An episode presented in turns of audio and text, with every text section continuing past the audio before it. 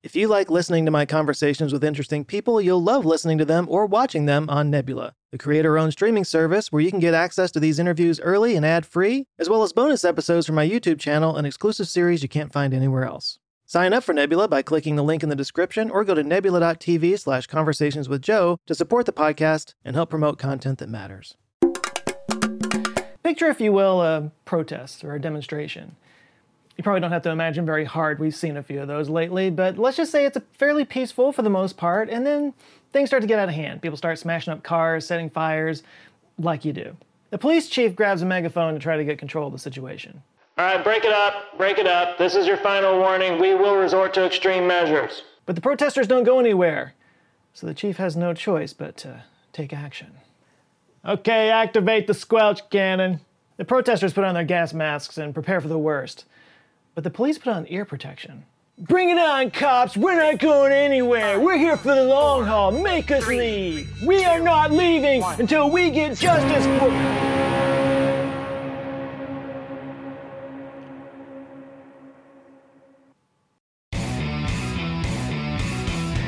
The situation, much like what I just described, was said to have occurred in the late 19th century. An inventor named Colander uh, apparently no first name, invented a speaking trumpet that could not only amplify a person's volume but also modulate the tone. Think of it like a steampunk auto tune. As the story goes, Prince Albert apparently ordered a very large version of this to play at the Great Exhibition of 1851, and a ton of Victorians gathered around to hear him sing his rendition of God Save the Queen. And the result was hundreds of posh Victorians in top coats and, and hooped skirts clutching their butts as diarrhea kicked in. Now, I'm not proud of the images that I just put into your head, but according to an article in the New Scientist magazine, Prince Albert accidentally discovered the brown note, and his victims were outraged. And Queen Victoria was so embarrassed by the fiasco that she ordered that the newspapers not print any stories about it, which is why you won't find any reports of it out there. That, and uh, because it's not true. The story is a total fabrication. The writer for New Scientist actually just wrote it as a piece of satire in 1974. The thing about satire, though, is that uh, a lot of people don't get it. So that story was repeated over and over again, and the myth of the brown note was created. And it's been around pop culture in some version ever since. But it's definitely got staying power. You know, everybody seems to know somebody who knows somebody that was actually affected by something like this. And maybe that's because it's not that implausible. Because there are sounds in science that seem to have some sort of an effect on the human body. In fact, there's a whole family of sounds known to science known as the white, pink, and red noise. Now, you've certainly heard white noise in the hiss of an untuned radio. And white noise is called white noise because it kind of contains a mix of all the other tones crammed together, kind of like white light is a mix of all the different color spectrum. Now, true white noise sounds very high pitched to most people because our ears are a little bit more sensitive to that. So, an audio engineer might want to balance those tones out a little bit by boosting the bass. This would be known as pink noise. And red noise is an even deeper version. Kind of makes me feel like a, a day at the beach. Now, red noise is sometimes known as brown noise, which has absolutely nothing to do with the brown note. It's actually uh, referencing Brownian motion, which has to do with the way particles react in fluid. But in the interest of not confusing the hell out of you, let's stick with red noise for this video. So this family of colored noises uh, have an effect on people in more of a psychological sense. They can induce relaxation or maybe focus. The brown note, however, that's, that's something totally different. In fact, you shouldn't be able to hear it at all. If the brown note exists, it would exist in the infrasound range, which is too low for humans to hear. Now, the body can feel infrasound frequencies if the volume's loud enough. Crank it up to 11, and the effect becomes dramatic. Intestines clench, bowels release, and cleaning bills go through the roof. Now, if you've ever felt the kick of a good subwoofer, this probably sounds at least possible. Infrasound has been rumored to be used for all kinds of different things, including driving CIA agents nuts. Certain celebrities have spread rumors about the use of infrasound over the years, including David Bowie. During a phase in his career after he fell to Earth and before he stole that baby, uh, David Bowie did a series of interviews where he talked about how the French had something that they called a black noise device that they used as what he called a control bomb. It's thought that the author William S. Burroughs put that idea in his head, uh, and that's based off of this exchange in a Rolling Stone interview. Burroughs, they have riot control noise based on these sound waves now, but you could have music with infrasound. You wouldn't necessarily have to kill the audience. Bowie, just maim them. Gotta love that English wit. Now, whether or not Ziggy Stardust was serious about this or not, this has been the subject of conspiracy theories ever since the 1960s. It also shows up in pop culture like South Park, Archer, and Orange is the New Black. The comic book Transmetropolitan features a main character with a bowel disruptor as his primary weapon. One of the best references has to be the musician Ben Folds, who back in 1996 he actually hired an improv troupe to play a prank on his audience. He told the crowd that he was about to play the brown note and well, without getting into too many details, um, let's just say that there were diapers and chocolate syrup involved. The thing is, though, many real audience members claim that they actually felt something when that note was played. Now, that's partly just being impressionable, but kind of going back to our original question if infrasound was played loud enough and it could be felt by the body, could the brown note actually be real? Could this be a real thing? The human ear can hear sound waves at about 20 hertz and above. If a peak takes longer than 1 20th of a second to recur, we don't hear it as sound. The same is true for frequencies above the audible range, which ends at about 20,000 Hz. But animals can hear well outside the range that humans can. Just for fun, here's a chart of animal hearing ranges by Wikipedia illustrator C.M. Glee. Humans are in purple. You'll notice that goldfish, elephants, cows, and ferrets, of all things, hear deeper into infrasound than we do, while animals like bats hear frequencies above our range, which is called ultrasound. Elephants use infrasound in communication, and tigers can use infrasound to paralyze a prey. At least that's according to a report that I read that claimed that Sasquatch did the same thing. Report may be the wrong word there. The point is, there are practical applications for infrasound in nature. It's even saved some animals' lives. In the 2004 tsunami that killed nearly 230,000 people on the island of Sri Lanka, several animals were seen running for higher ground before it hit. Some left hours beforehand. It's thought that they may have heard the infrasound from the seaquake that triggered it. Similarly, humans might not be able to hear infrasound, but we can sense it in different ways. In fact, some people think that infrasound might be an explanation for ghost phenomena. I've mentioned before I was in a ghost hunting group back in my day, and uh, we didn't use infrasound or measure for infrasound back then, but I kind of wish we had because we were always looking for uh, various things in the locations that might be causing people to experience these things. But yeah, there was an article that was published in the Society of Psychical Research in 1998 where the author described a situation where he was working in a lab and he started to experience some ghostly phenomena there. He reported feeling depression, sometimes a cold shiver, and he described this one specific instance where he thought he saw somebody moving out of the corner of his eye and then he looked and there was nothing there. Tandy discovered by accident that there was a powerful infrasound wave being created by an exhaust fan in the room. He turned off the exhaust fan and the ghostly phenomena seemed to go away.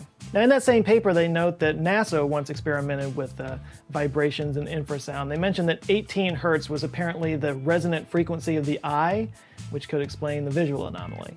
Other results indicate that infrasound could be used to make a person hyperventilate. In other words, infrasound may be able to scare a person into thinking that they're seeing ghosts. It can make eyeballs jiggle and lungs quiver, and over long periods of time, it could even cause emotional distress. Maybe. The Mythbusters actually covered this in 2012. They took people out to a scary abandoned camp and put them in different cabins and played 19 hertz uh, infrasound into some of them. Jamie described it as unnerving, but only two out of the 10 participants claimed that the, the cabin with the infrasound in it was the most disturbing. The Mythbusters tested the brown note as well, and Adam wore a diaper for it, which is reason enough to watch it.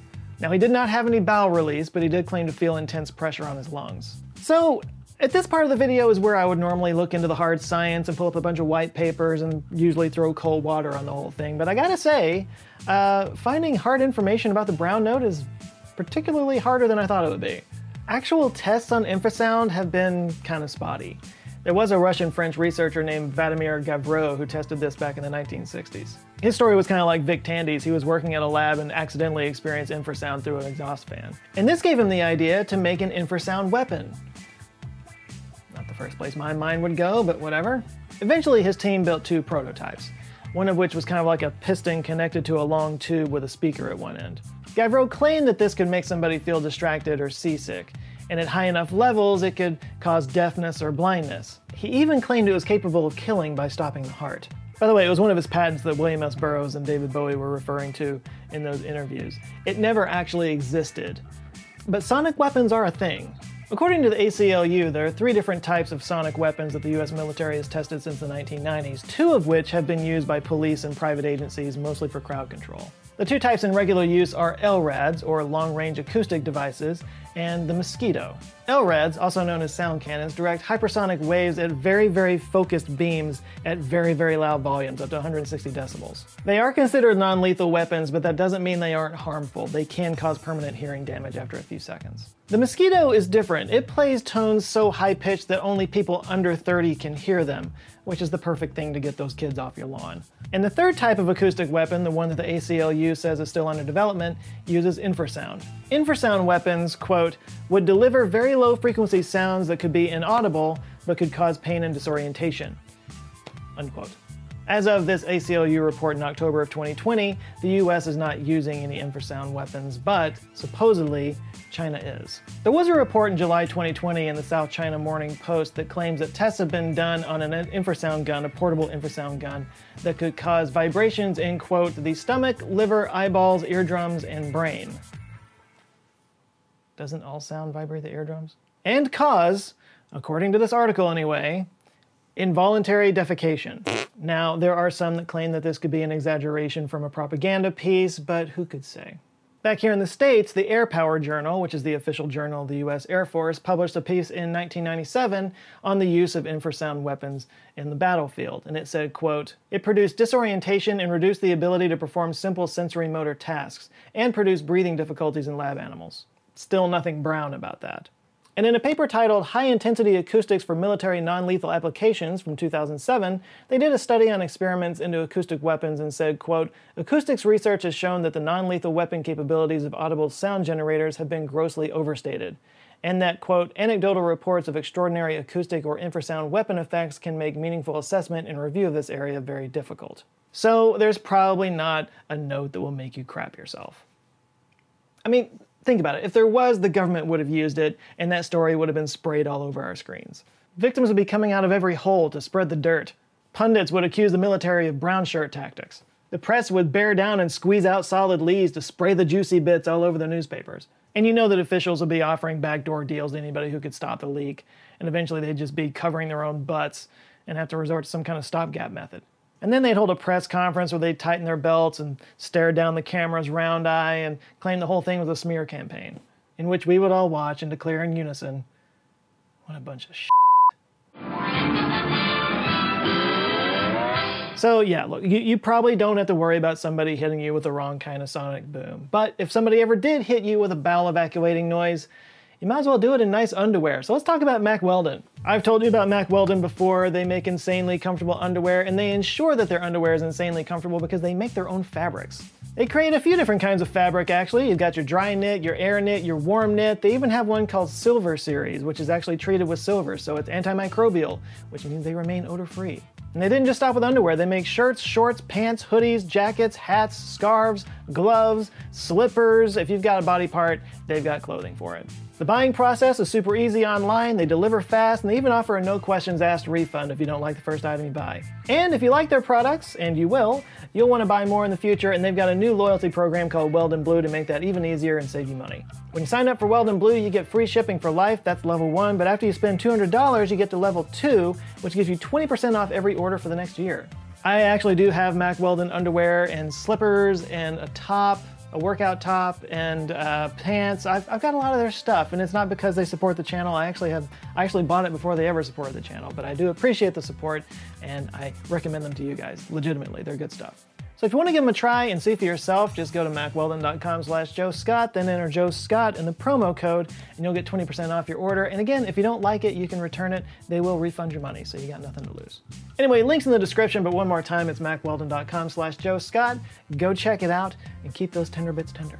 All right, big thanks to Mack Weldon for supporting this video, and a huge shout out to the Answer Files on Patreon that are building a community, helping me grow my team, and just being awesome people. There's some new names we got to shout out real quick. And Murder, we got Charles Antoine Biron, uh, Christopher Hale, Carl Dratch, Thomas Gardner, Prodan, Kevin Janik, uh, Norris Wilkins, Giga Dan, Paul Christensen, Ross Bamford, Baljit Singh Baku, Joan, Mark Finuke, Little Bear, and Sebastian Jakowski. Uh, thank you guys so much. If you'd like to join them, get early access to videos, exclusive live streams, and just join an awesome community, go to patreon.com slash answerswithjoe. Please do like and share this video if you liked it, and if this is your first time here, this video might be up your alley, or at least Google thinks so, or you can check out any of the others that are, you know, probably recommended down there that have my face on them. And if you do enjoy them and you like them, you want to see more, uh, I ask you to subscribe because I come back with videos every Monday. All right, that's it for now. You guys go out there, keep your underwear clean, stay safe, and I'll see you next Monday. Love you guys. Take care.